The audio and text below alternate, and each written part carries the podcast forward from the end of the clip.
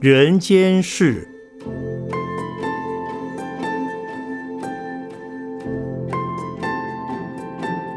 圣严法师著。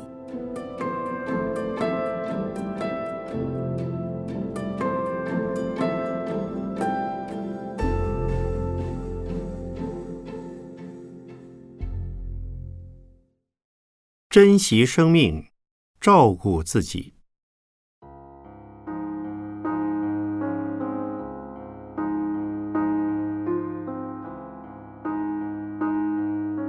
二零零一年九月份，法鼓山举办了一项宣导大好月的运动，邀集了台湾十大电视公司及各大平面媒体，在每天。主要的新闻节目时段，报道一则好人做好事的新闻，由主播带动说好话，并且持续播出一个月，名为“大好月”的一支公益广告。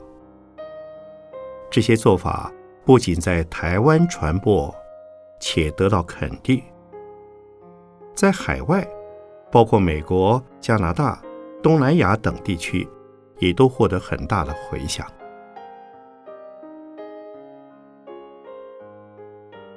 大好运运动的核心就是心灵环保，内容是练好心、做好事、说好话、转好运。二零零二年九月，我们继续推出这项运动，邀请资深广告人王念慈小姐。制作一支三十秒的公益短片，内容主要是我的勉励话，希望以佛法观念作为引导，让大家在遇到挫折与困难时，能够勇敢的面对，安然度过困境。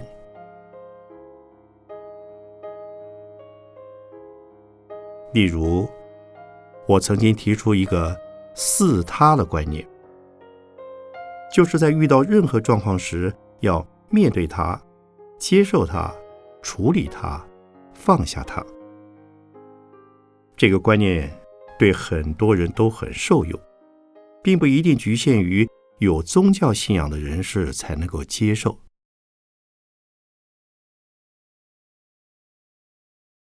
另外，我也提出，当遭受重大灾难或困境危机的冲击时，只要体会到还有一口气在，就表示仍有无限的希望。生命是无价的，每个人的生命都需要被尊重。不仅珍惜自己的生命，也要尊重他人的生命。如果尊重生命，就会舍不得自杀，也不忍心伤害他人。如果知道生命是非常珍贵的，就不会伤害别人，也不会惩罚自己和伤害自己了。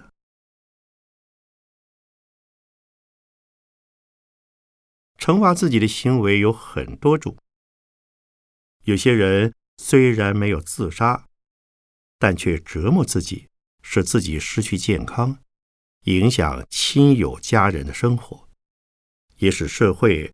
失去一个健康的人，而增加家庭与社会的负担。表面上看来，折磨自己好像是个人对待自己生命的权利，但实际上，既是自害，也是害人，是增加自己的恶业，也增加身边人的负荷。若能思考到这一层，就知道我们是没有权利糟蹋自己的身心，应该好好珍惜自己的生命，好好照顾自己的健康平安。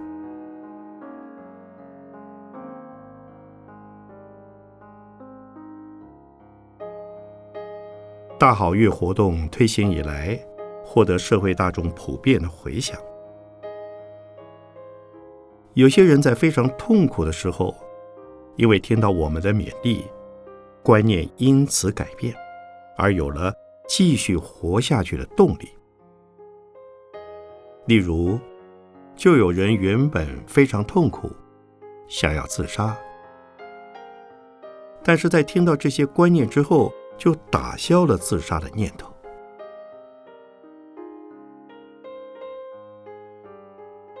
在二零零二年九月二十一、二十二日，法鼓山所举行的心灵环保全民博览会中，我也与天主教的单国喜书记主教、歌手陶喆及作家吴若权举行了一场大型座谈会，主题就是尊重生命。会中讨论到自杀、杀人。堕胎等问题，与会者共同呼吁社会上的每一位成员都要珍惜生命、尊重生命。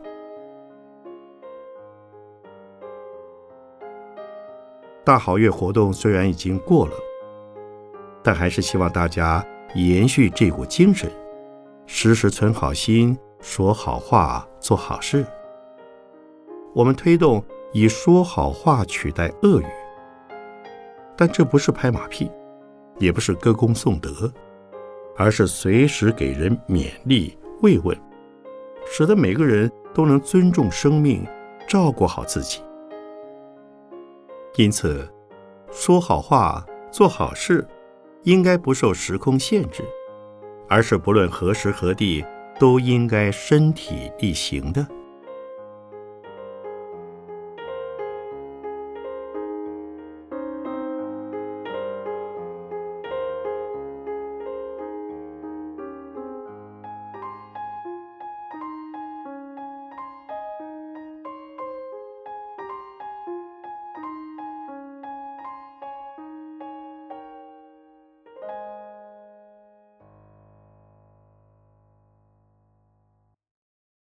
孝道伦理与新道德律。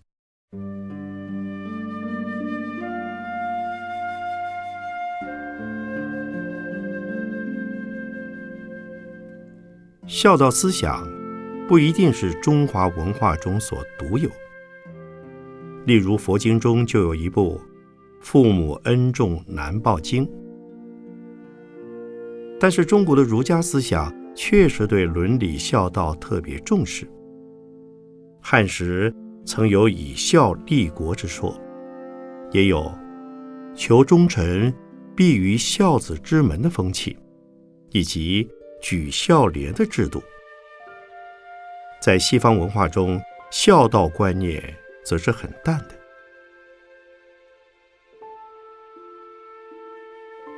我们可以用一个小故事。来了解东西方伦理观的差异。假设有一对夫妇带着年迈的父母及年幼的子女同船出游，不料途中发生意外，转眼间船就要沉了。年轻的夫妇自己可以逃生，而且还能救两个人走。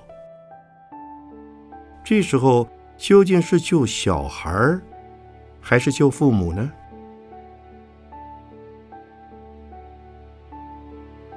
我曾以这个问题问西方人，所获得的答案多半是选择抢救小孩儿因为在他们的观念中，老人已经老了，小孩则有无限前途。但在问到东方人时，特别是中国人的时候，答案一定是先救父母。因为儿女死了可以再生，但是父母去世后，却是任何人无法取代的。这就是孝道精神。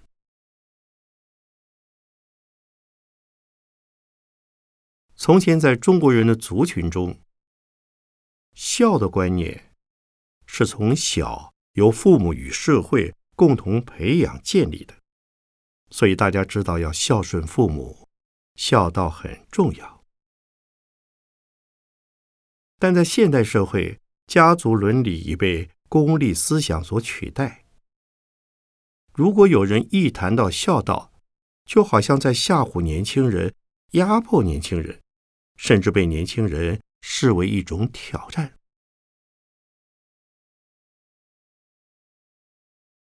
造成这种伦理观念的消长，是因为在一个新的时代之中，新的家族伦理价值观还没有完全建立起来，而传统的伦理价值观则在逐渐消失中。我们的社会便是处于这种青黄不接的混乱期。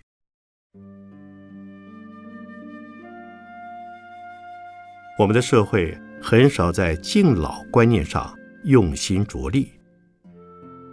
其实，不仅在台湾，在整个汉民族圈，儒家的文化传统已在消逝之中，而新的伦理价值观却尚未建立。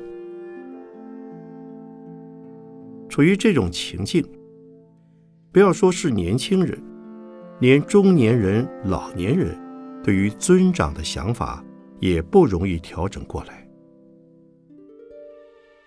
虽然有些人口头上对先进前辈表示尊重，但在心中却未必真的这么想。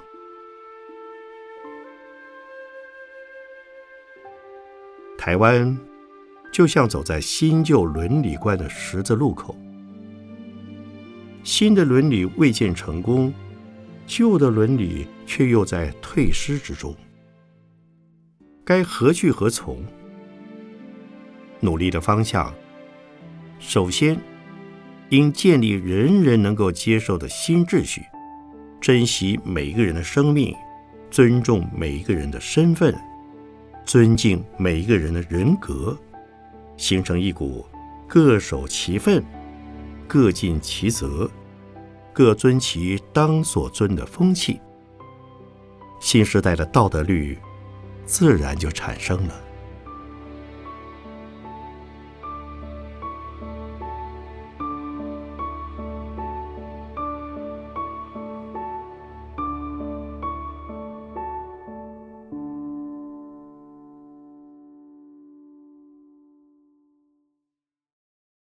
我们都是相互依存的。地球细胞，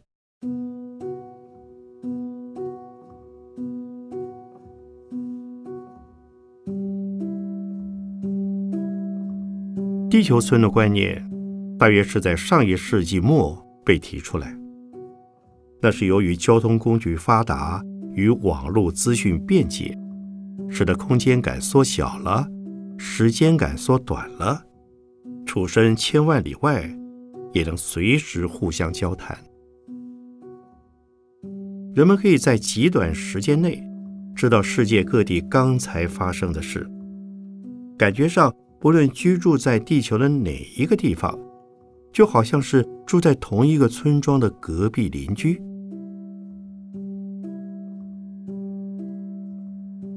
过去人类的生活范围局限在家族邻里之间，能够。鸡犬相闻，而现在，我们虽然把世界比喻为一个村落，但在这个村里的六十多亿人口，一辈子鸡犬不相闻，老死不相往来的人，可说太多太多了。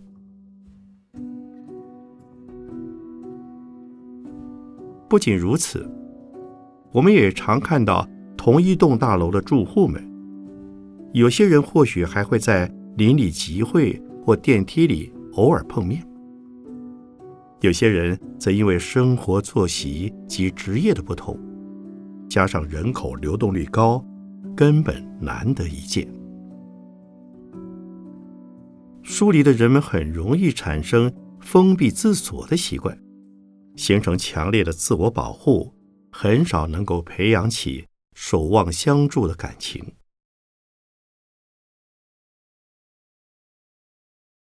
于是，在大楼公寓里，住户将楼梯间占为己有，成为旧衣、旧报纸、旧杂志、鞋柜以及各类废弃物的堆置场，早已不是新鲜事了。为了征战楼梯间所引起的住户纠纷，也偶有所闻。我们很难期望每个住户放弃私人的便利，来为整个社区的公共利益设想。更遑论要求坐落在地球村的世界各国建立起全球性的共识，放弃领海、领土、领空的设限与优胜劣败的坚持。所以在国与国之间，由于各种主权的争执，所导致的对立与冲突更不知凡几。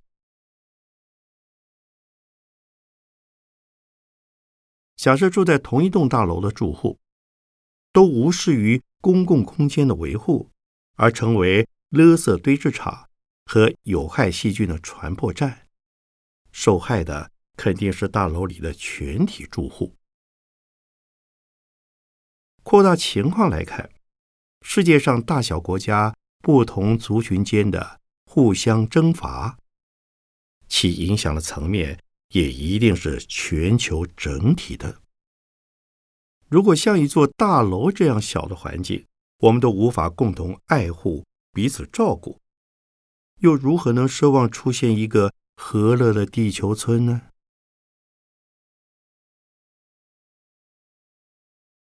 如果我们无法体现地球村的襟怀，那么人类的灾难恐怕将会越来越多。因此，我要呼吁大家，应该尊重各种多元民族的文化差异，为共同的利益互助合作，为他人、他国、他种异文化的立场着想。同时，也应该尊重彼此不同的宇宙观及人生观，在不妨碍他人利益的原则下，大家是可以自由自在。各是其事的，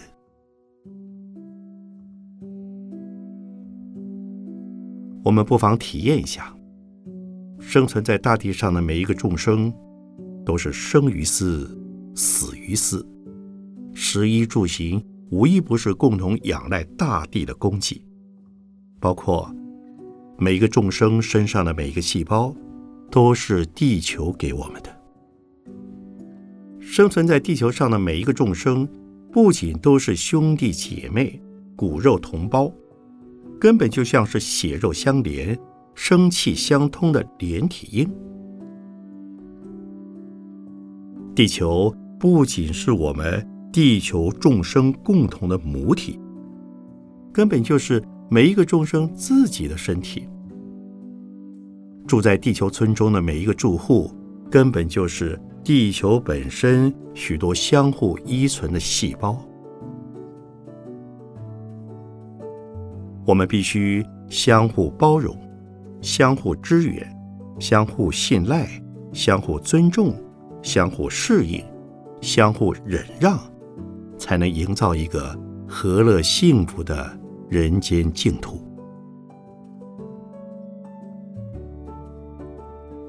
如果依据佛教徒的信仰，尽虚空界，无一为尘，不是佛的法身；尽虚空界，无一众生，不是未来的诸佛。我们岂忍相互伤害，彼此糟蹋呢？